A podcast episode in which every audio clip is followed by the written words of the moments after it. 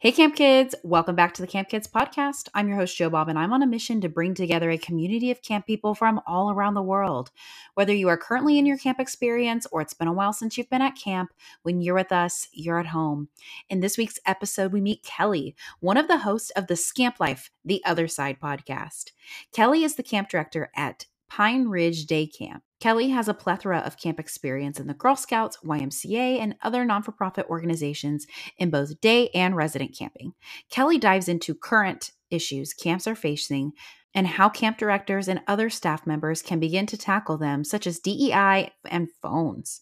Kelie invites you to listen to her podcast and follow her on her Instagram to get to know her more. So, without further ado, let's meet Kelie welcome to the Camp Kids podcast. We're so excited to have you here. Why don't you tell us who you are and where you're speaking to us from today? Yeah, um, so my name's Kelie Cook. I am the camp director of Pine Ridge Day Camp in northern Alabama. I feel like I'm the anomaly sometimes being from a camp in Alabama. There's not many of us down here uh, in the South. So I take it that you are not from Alabama. Would you like to talk to us a little bit about your past camp history? Yeah, so I am born and raised in New York. Uh, grew up growing, going to Frost Valley uh, YMCA just as a camper. I mean, it was nothing, you know, big reputation and everything, but it was never about that. I didn't even know I wanted to be in camping uh, at the time. So, I mean, I grew up, my parents sent me there, worked there as, you know, a counselor um, through college. Uh, I went to college. My undergrad is is in theater, is in backstage theater. So I'm not a on-stage theater person by any means. Majored in carpentry and scenic painting.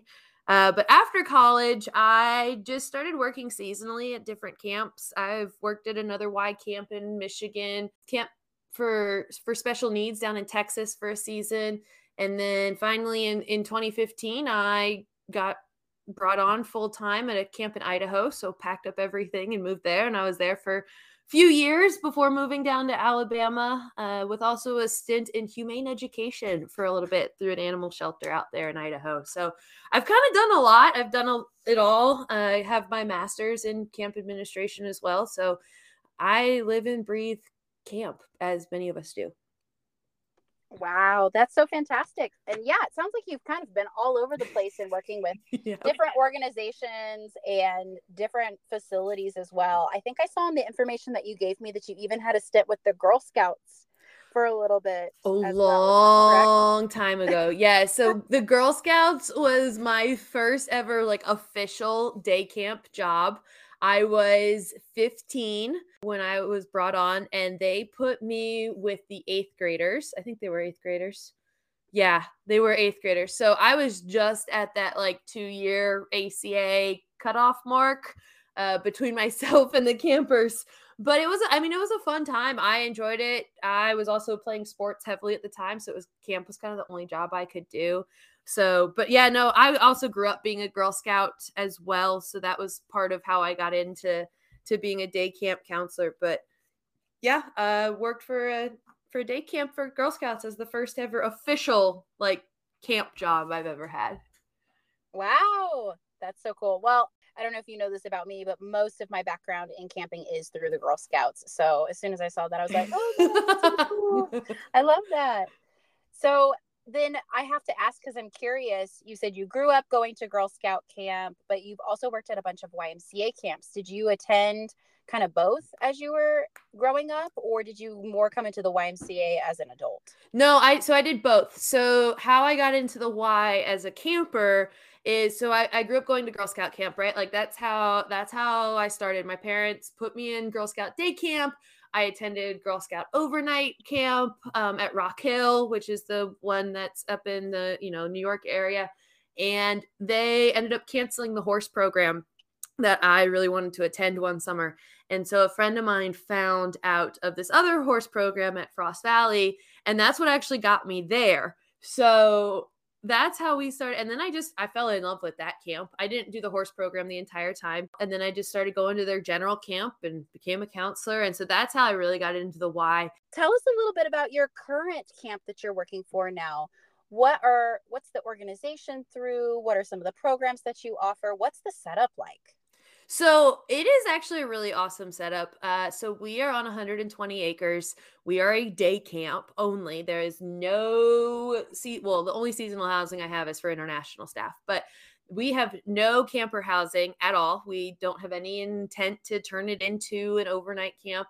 Uh, so we're really unique for our area in that we are we run like an, an overnight camp. So we have you know all of the the activities that you know your traditional overnight camp has. So we have a rock wall and zip line and hiking trails, you know, and horses and a lake. And so we have all those things and we operate because my background's a lot in overnight camping. So, you know, we run very similarly to an overnight camp, but the kids go home at the end of the day and it's lovely and I love it. And I thought I would never do anything other than overnight camping. And here I am running a day camp and I love it.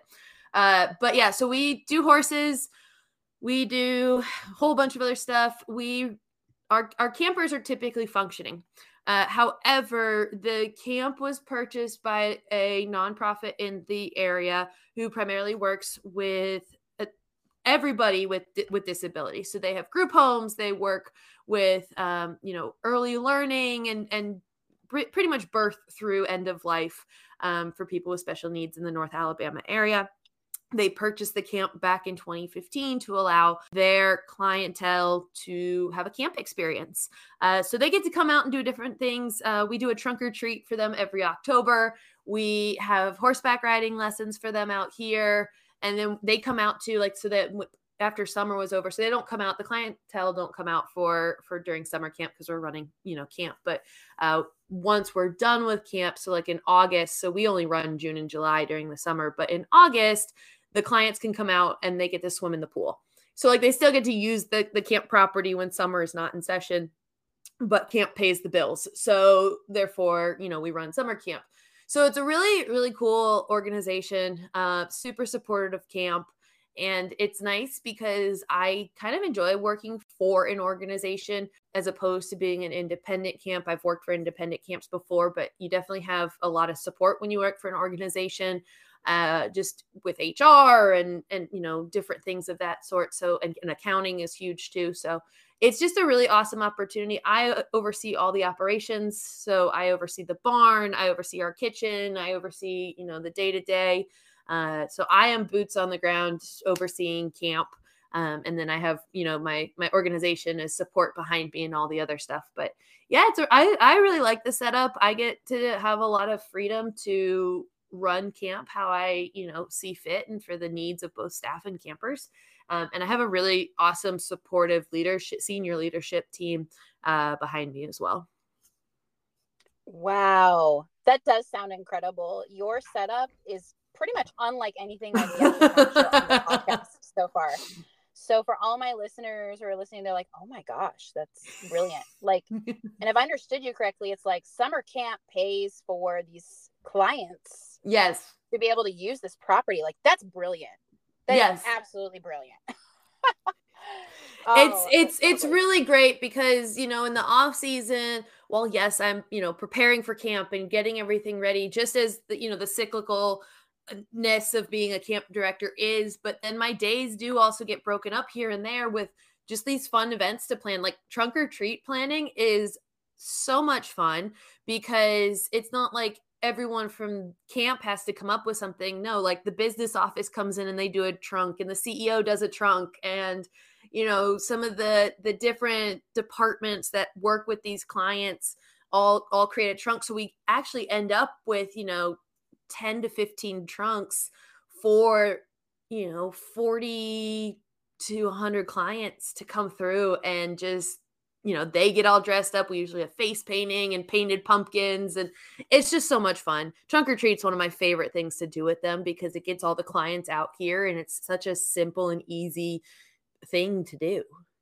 Oh yeah, that sounds amazing. Uh, I know some organizations can't affiliate with holidays, but those that can, I mean, it sounds like even for an organization that's not quite set up like yours, it's still a really great opportunity to bring in people and you know have a good community outreach so oh absolutely awesome. yeah we bring in we bring in definitely we bring in some of the different community partners that you know the both the nonprofit and camp have together to come out and do trunk or treat too. So it's a it's a really fun event.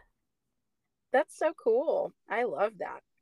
Well, speaking of organizational differences, I would love to hear your experience on the differences between organizations, specifically the YMCA and the organizations that you work for now at Pine Ridge. Yeah, so I will say that I have been drilled into my brain how YMCA marketing works because I have a lot of freedom in my marketing, which is a blessing and a curse. Uh, I get to be as creative as I want, but at the same time, I got so used to YMCA marketing where you know you only have a certain set of colors and a certain font, and you could do certain things and have certain images. And then coming to an organization where I mean, I can just go on Canva and create to my heart's desire. Uh, it took it took a little bit of getting used to, I have to say, uh, because you know I can do whatever, and it's like, oh, okay, so I don't have to just stick to one kind of branded thing. Uh, but that took some time to get used to. So I do kind of miss the the Y branding. Uh, and I think the hardest thing for me to have gotten used to coming from a Y and then to a non Y organization is camp rules. Because when you work for the Y, and I can probably guarantee you, any listeners who work for the Y can attest, you always have the core values to fall back on as your rules. Always.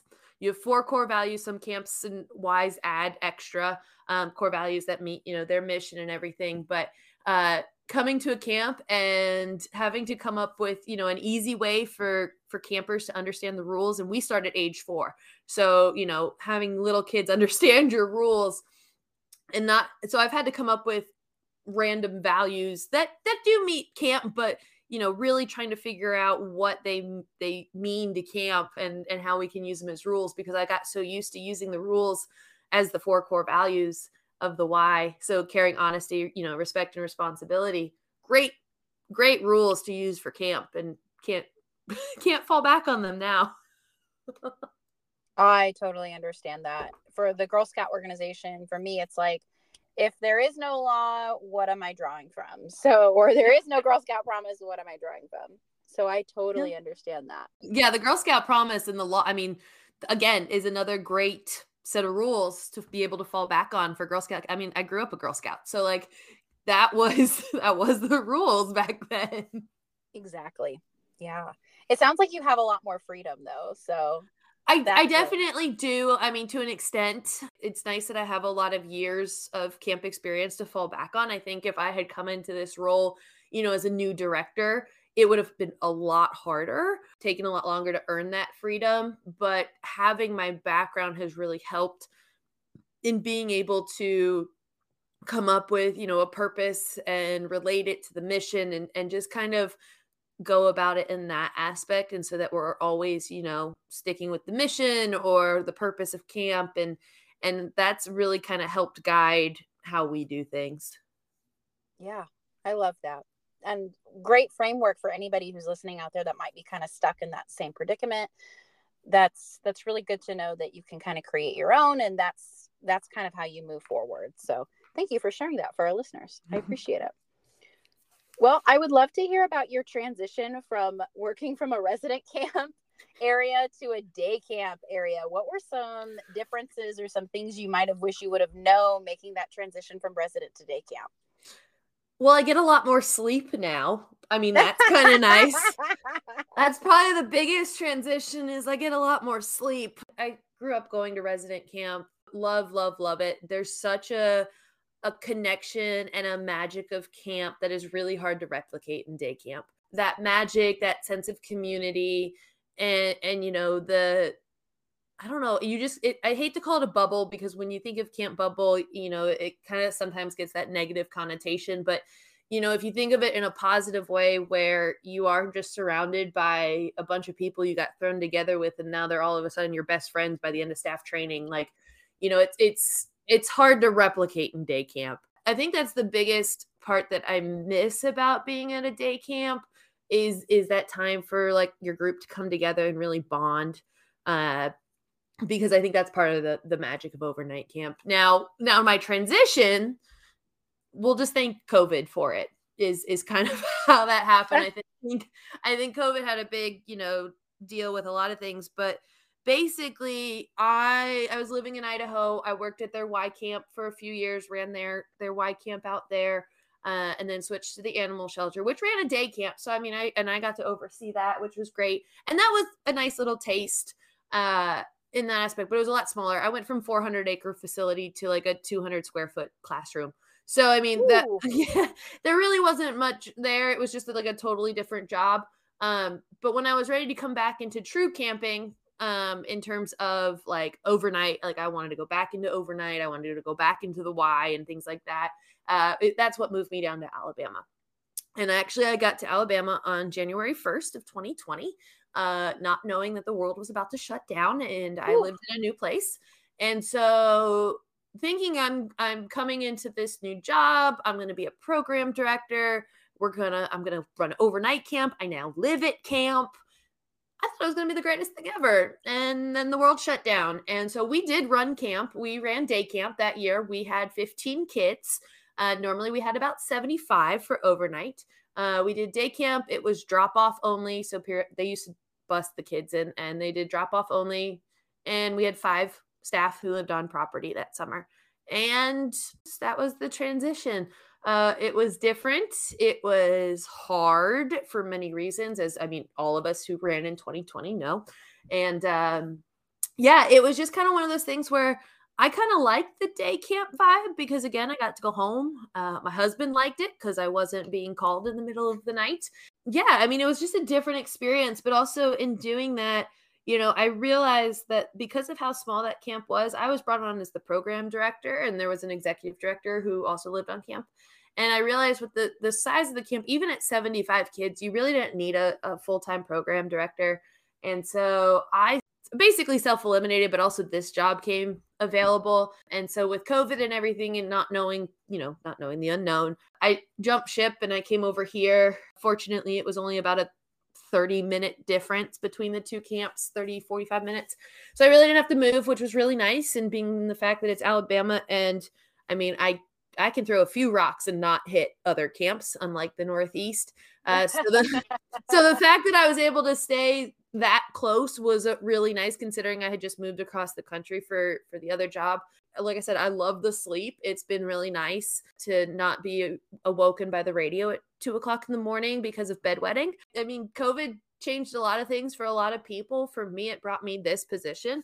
Um, and I actually thank COVID for something. It was, yeah, I, I'm very thankful that I'm here. And um, this has probably been one of the best fit jobs for me that I've, I've had. So, um, yeah, I'll, I'm going to be here a little while. That's amazing. Wow. And you ran camp through COVID. You ran day camp through COVID. That's incredible. Like, yeah. Oh my gosh, you definitely deserve a badge of honor for that still being in the camp community and still being a camp administrator. That's fantastic. I, wow, that's amazing. You absolutely deserve to be happy with your location. That's so wonderful. I have to ask, is your husband a camp person too? So he used to be. Uh, we did meet at camp. He was my trips counselor when I was a camp director. On paper, he was not my employee, but in the day to day, he was. So he only worked that season. yeah. So that's so helpful to have a spouse that's that understands it. Uh, in fact, I'm starting to do new segments on my show that are panel related. And the biggest topic that I'm looking forward to next is bringing on camp spouses Ooh, to talk fun. about the camp spouse experience.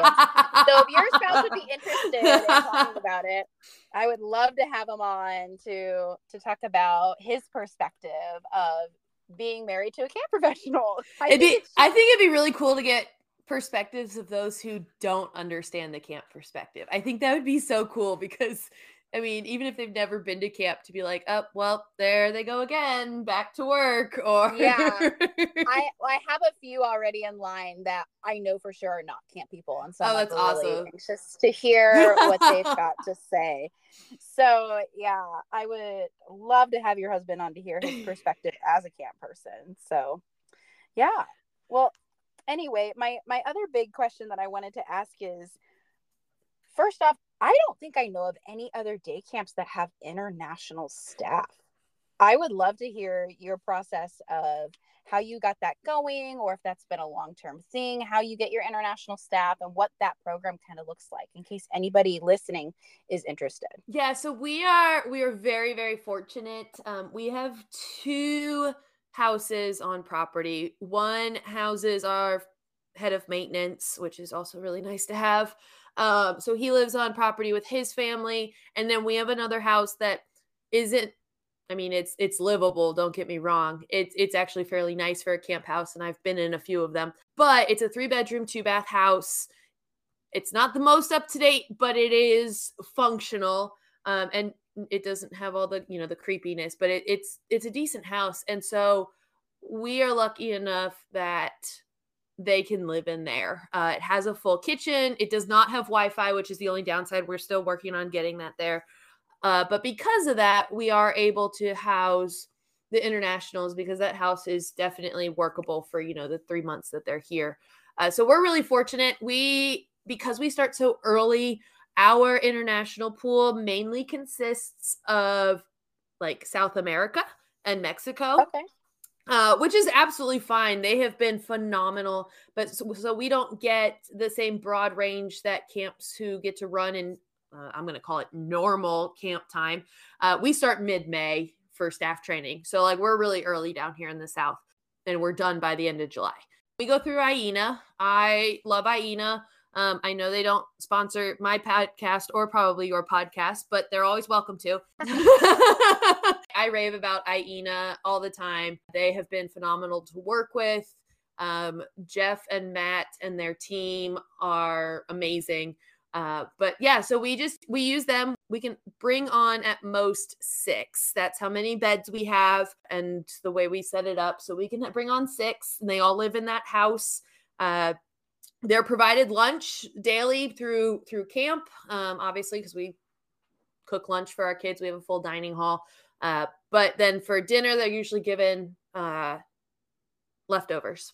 So we okay. send a lot of food back with them so that they can prepare their own food. Now, for us, we're fortunate enough that usually by week two or three, they've made a lot of friends. And so I don't want to call it babysitting, but by then I'm I'm usually off the hook in terms of getting them to the grocery store, getting them to Walmart and things like that. But I do that for them uh, when they first get here. So, you know, pick them up from the airport, make sure we do stock their fridge the first couple times just to make sure they've got enough food until, you know, we're in full swing.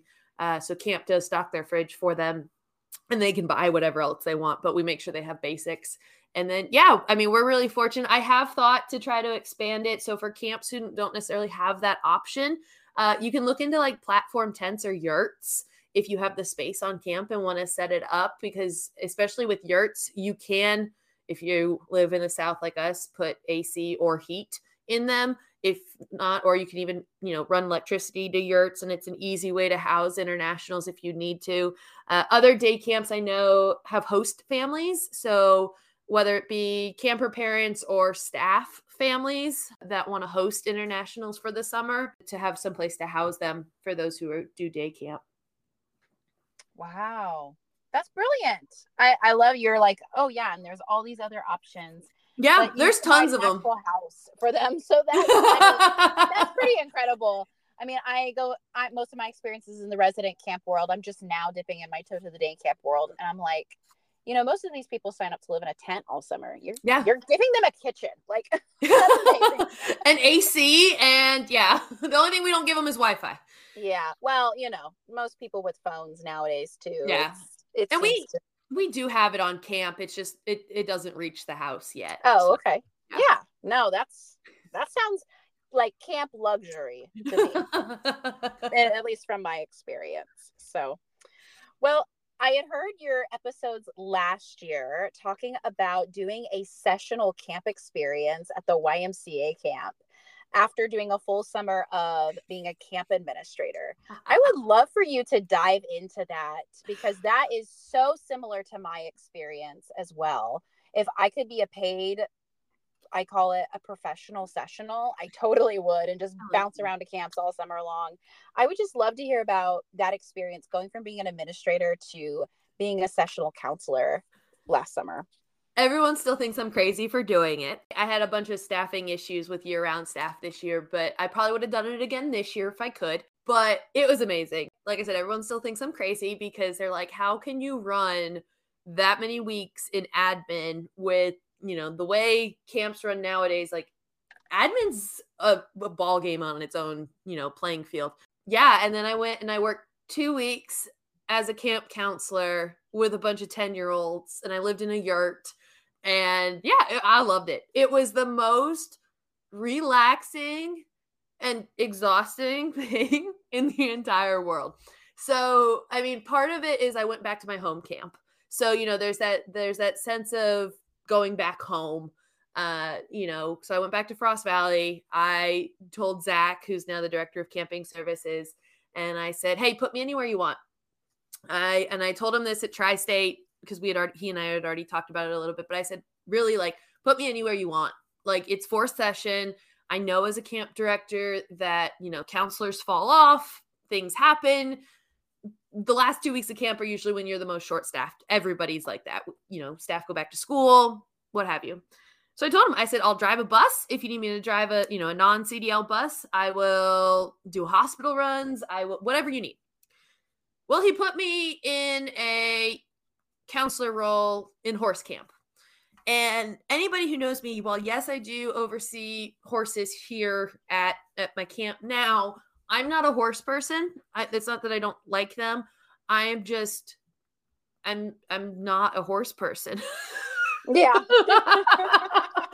I I manage my barn because I have to. And I have now said after this past year, which has been, you know, a revolving door of, of staffing in my barn, I have said that I never want to work at a camp with horses again. Uh, but that's okay. It's okay. I do I do enjoy it. My my staff now and in the past have been phenomenal. I have great boarders. The horses are super sweet. It's just all the, you know, everything that comes with it. But I got put a horse camp uh, with 10 year olds, lived in a yurt. My co counselor had to be let go the first day. Uh, um, so that was fun. I was by myself the first day. The director over in the horse camp area, I felt her pain that day because here she is scrambling, trying to figure out this whole situation. And I'm like, cool, I know what I'm doing, but I have not a clue as what I'm doing because I never was in horse camp as a kid. Like, not this horse camp. I did, you know, half a day horse camp, but this is like fully immersed horse camp. And then the the barn director over there goes, "Do you know how to teach a lesson?" And I'm like, "You mean like a mounted riding lesson?" No, no, I do not. Uh, uh yeah, no, I'll I'll assist maybe. And so here I am standing in the arena on day one of full first full day of camp. And I'm like, okay, here we go. I'm gonna learn a lot. And um it was great. And then the day after that, I had to teach a ground lesson. And for those who don't know, ground lessons are basically just like classroom like lessons. They're not on a horse, they're just about horses. So I was like, all right, I see a whole bunch of books in this classroom. Where's the CHA book? And I opened the book up and it had to be parts of a horse. And I was like, okay, and we're going to redraw this and label that. And somehow it worked out. Uh, I had about two or three co's that session just because they had to piece together, you know, co-counselors, which was fine. I it, I had no problem with it. No, I had a really great great group of girls and I I'm usually a teenage counselor. Like I grew up with the 14 year olds and here i am with 10 year olds uh, and i will say that 10 uh, year olds nowadays know a lot a lot more than when i was a counselor but i mean it was good. I mean i i think the biggest thing that i took away there were two big things that i took away from that that experience. One is that i know dei is a really big conversation right now in in camps um, as it should be and i do a lot of self education uh, in that space just to educate myself. And then working, you know, in Alabama, where, you know, we're so far behind on that. And it's interesting because what I what I got out of it on the DEI aspect is when I was when I was at this camp in New York, I was reading uh Stamped from the beginning by Ibram Kendi and one of my my campers just asked me about it and uh, we started this really great conversation you know about people of color. And it's interesting because as i as i do a lot of the work and as i as i talk to a lot of professionals you know we're talking a lot about educating our staff and you know giving them the education. And it's it's coming from kids like it's coming from the campers. It's not necessarily coming from the staff who are asking questions and i yes i think it's important that we educate our staff but i think we need to be educating our staff and how to have these conversations when campers bring it up. Uh, i don't i don't think staff need to be the ones directing these conversations. Now new york is very different culture than alabama. My parents are not yet ready for me to introduce a lot of this into to our camp curriculum and and I have to respect that because I have those are my those are my customers. New York is definitely ready, uh, but it's coming from the kids. It's it's definitely being a camper led conversation, and we need to you know educate the staff on how to have those conversations at different age levels.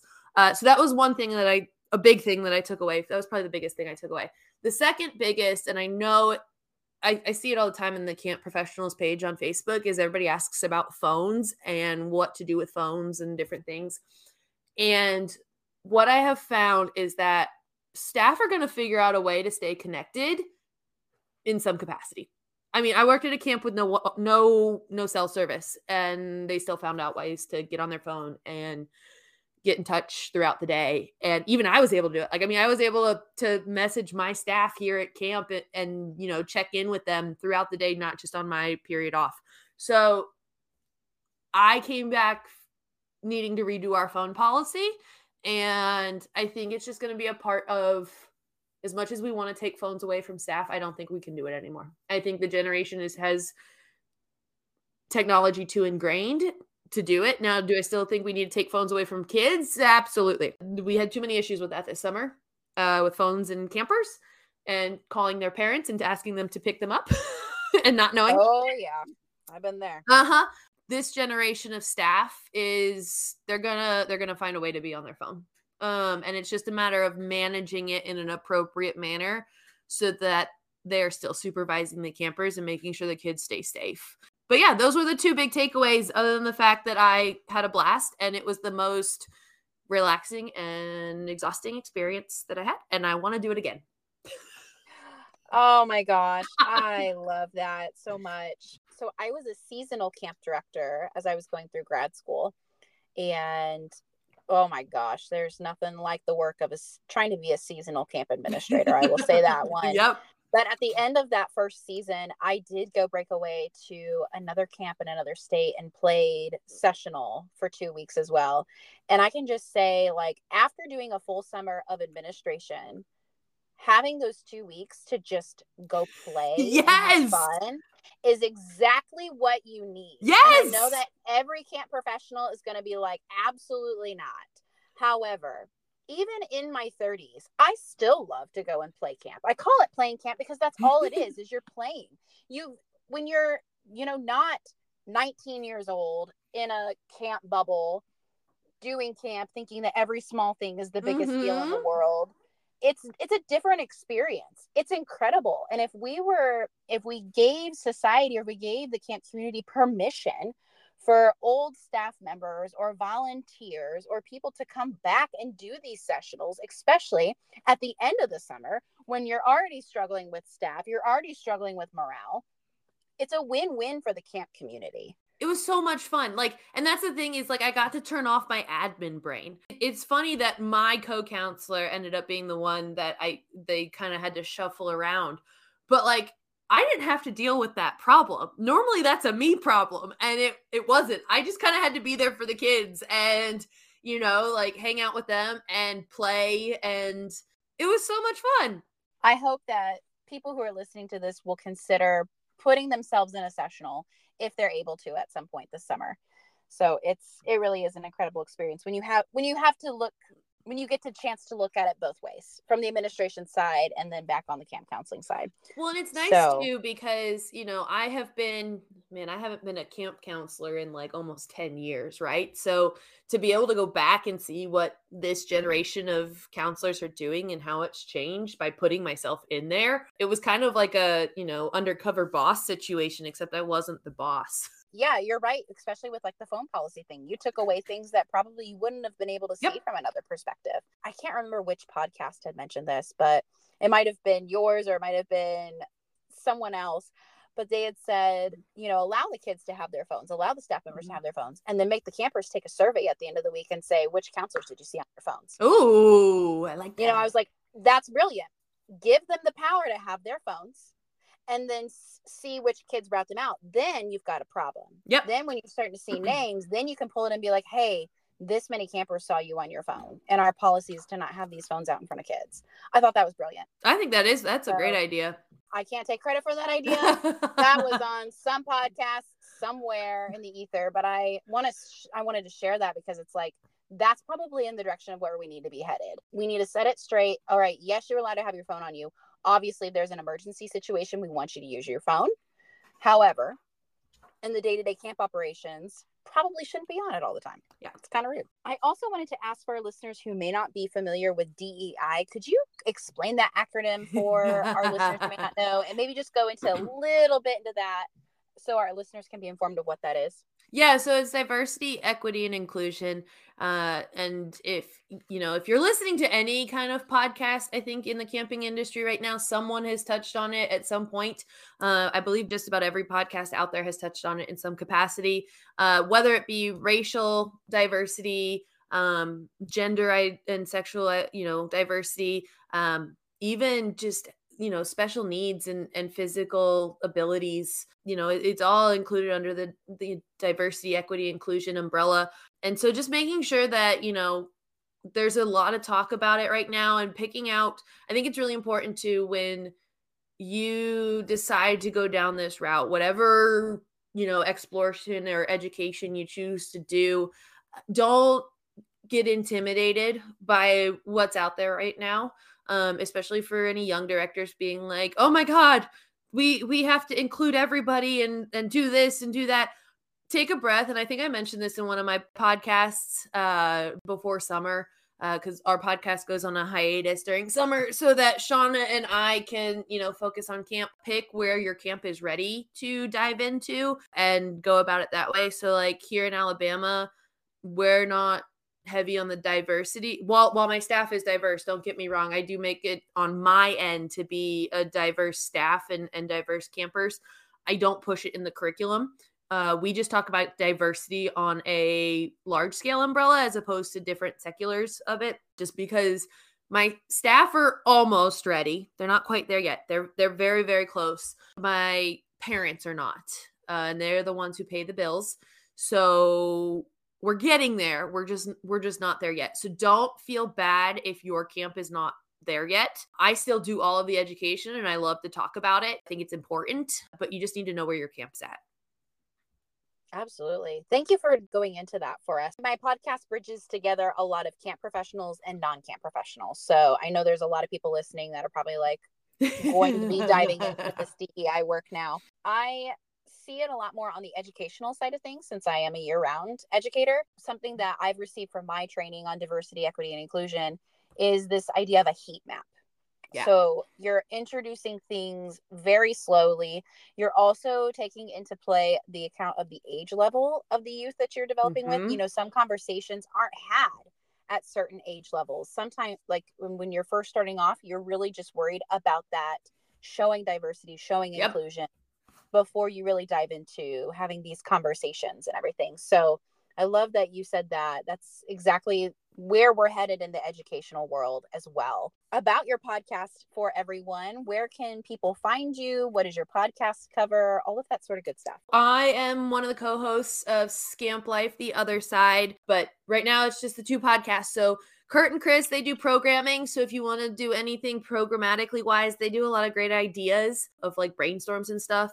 Uh, but my podcast is Scamp Life, the other side. So we we dive into a little bit bigger topics. We will throw out some program ideas here and there, but we are definitely not the one of just like hey, you need ideas on what to do for a theme day. No, that's not us. We get into some pretty heavy topics. Shauna uh, is my co host, and she and I will talk about various things. So we like to try and keep things current with the current events in camp, but also things that may not have been talked about. Uh, we have some really great ideas coming up for the the upcoming season.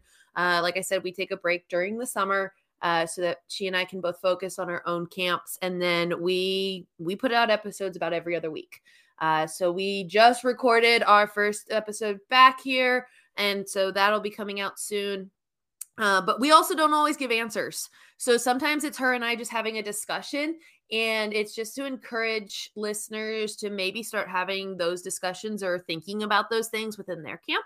Uh, so we are not the one to give you all the answers all the time, but we will have the discussions and we bring on different people too who might be bigger experts than her and I. So it's a fun time. We enjoy it. We do try to have some fun on it, but sometimes the topics can get pretty heavy. It's awesome. Go check us out at Scamp Life, the other side. Yes. And as a non camp professional, I enjoy your podcast just as much as I'm sure other camp professionals do. I really enjoyed the one where you talked about marijuana. Um, yes. because nobody's really talking about nope. it and like it's legal in my state but it's not legal in mine it well nobody's even yet to address it on the education side of things. Interesting. Um, yeah. So i can say from a personal testimony even though i'm not a camp professional i find the topics that you bring up very universal very much needed topics that need to be talked about in the workplace in general so you're opening up these doors, not just for the camp community, but for other communities as well. And it's, I just, I love listening to camp podcasts, even though I'm not a camp professional, because it keeps me tied into the camp community. And I always find takeaways to bring into my life or into my professional life and the occasional you know life of my part-time camp career well and, so, and too i feel like so listeners absolutely go check out their podcast even if you're not a camp professional you're absolutely going to love it and I'm so excited to hear that you guys have already re- recorded your upcoming podcast. I cannot wait for that to drop. That'll be so exciting. I'll kind of move into some of my final fun, campy questions here to close out our podcast. My first final question is What is your favorite camp song? That's hard. I have been so removed from camp songs. I mean, we do them here, don't get me wrong. I'm just not usually there for them.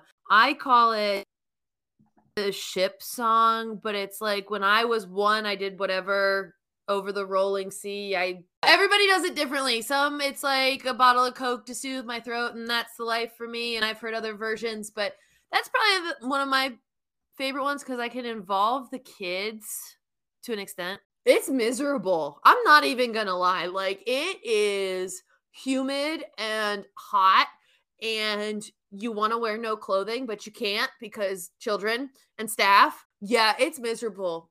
I don't recommend love camp. don't get me wrong. and I'm not a, a I'm not a winter person. Like I grew up in New York, yes, but I was very much ready to move away from the three feet of snow that we were getting. So like I like that we don't have snow, but I don't know. Like I didn't own a pair of shorts until I moved to Alabama. I love wow. my jeans. That's pretty incredible. That's a feat right there. Okay. What is your favorite camp tradition? I think it's more of giving away a token to show the years you've been at camp. So I've done it at, at, various different camps, and every camp is different, and every camp does it differently. But Frost Valley's got year patches that correlate to the camp that you attended with you know a number on it, and then you get a star after 10 years. And then at the camp I worked at in Idaho, we only did it for staff. Uh, we did pins like a silver ore for three years and a gold pin for five on staff. And then here we do bracelets. So we just do a simple like P cord bracelet. We don't braid it or anything, just like a simple bracelet. But we have one for years one through five. And then we have a 10 and a 20 because you can start at age four here at day camp. And if you, you know, go through staff, you can easily hit 10 to 20 years. But just having some sort of token for kids and staff to take away with them because it keeps you coming back. How I went back and worked at my home camp just for those two weeks, that was my 10th year there. Like I earned my star that those two weeks. Um and that's so yeah, but see that's the thing is like and I didn't even realize it till halfway through my time there, uh, which was even better. but you know, it, it's one of those things that, you know, for us if you hit year 20 we put your name on a on the picture frame that we you know we show all the the bracelets for to show you know what you can get. So you know there there's some ownership in that and it's almost like you're taking a piece of camp. So that's probably my favorite camp tradition. And like i said it's different everywhere but i feel like the kids who get connected into camp like those bracelets will mean something to them. I know my star patch means the world to me um so yeah i love that oh thanks for sharing that for our listeners I'd also love to know what is your favorite program area? Oh, that's hard. For a while it was archery, even though I'm I'm terrible shooting. Um I don't know. I don't know if I have a favorite program area because I'm the weird kid. So I was super athletic in high school but I also went to school for fine arts and that sort of thing. So I kind of was like the weird kid who liked both like the artsy creative side, but I also I played rugby my final year in high school, so I also was not afraid to, you know, get down and dirty.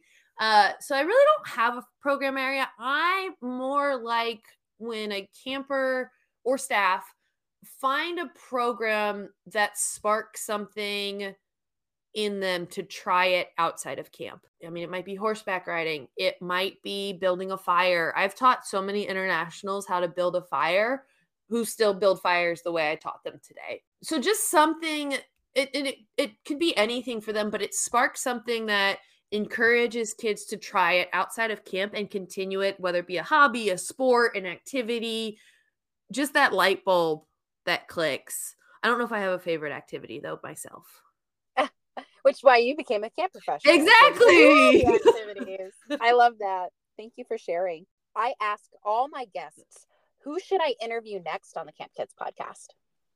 Okay, so there's two people you should probably talk to. Jason Brown. I don't even know what camp he's at now. It's a day camp too, but talk camp store with him. He's phenomenal. Um, so everything Camp Store I've learned from him. He did a presentation on Camp Store a few years ago for the Scamp Con virtual conference, which we don't longer do, but it was a phenomenal presentation. Just talk to him.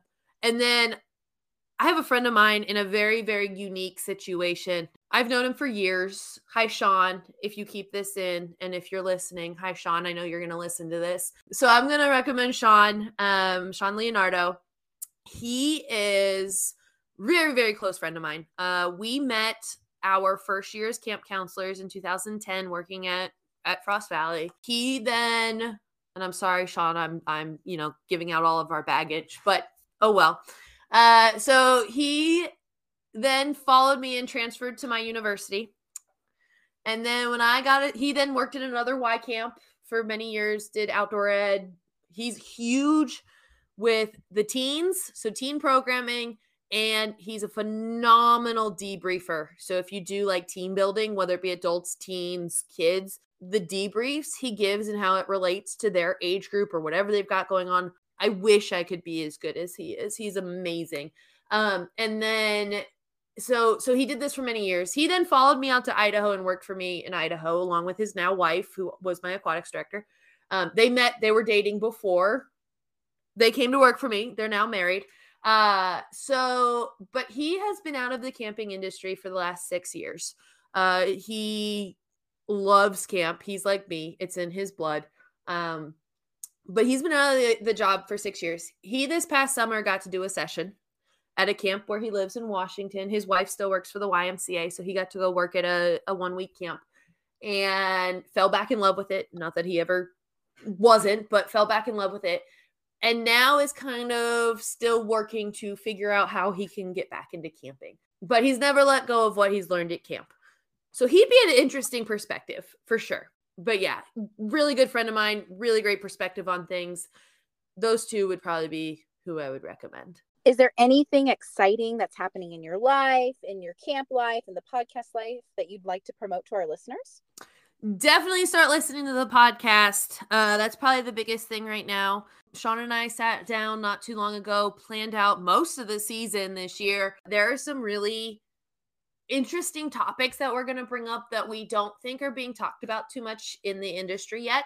I know some include like cost of camp and how it's rising. Camper behavior, I know that's been a big one, kid and camper behavior from this past year. Uh, and definitely some other things that will pop up. She and I are going to a few different conferences this year, so you'll get debriefs on conferences, uh, primarily ACA conferences. ACA Staffing Summit is coming up at the end of October. Registration is open for that. It is a wonderful conference. It's entirely virtual. We're doing it the 30th, the 31st. I hear there's going to be some fun things for Halloween and the first. Uh, like I said, entirely virtual.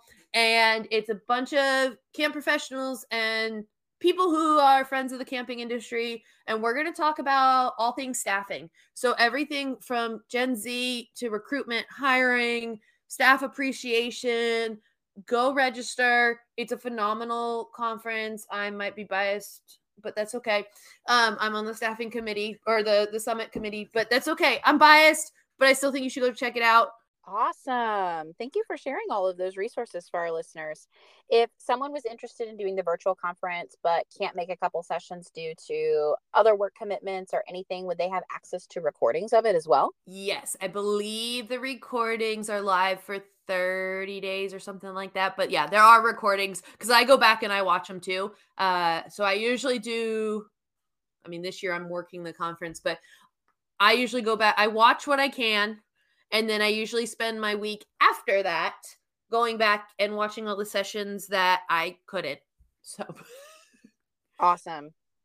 That's great for listeners to know. Thank you so much.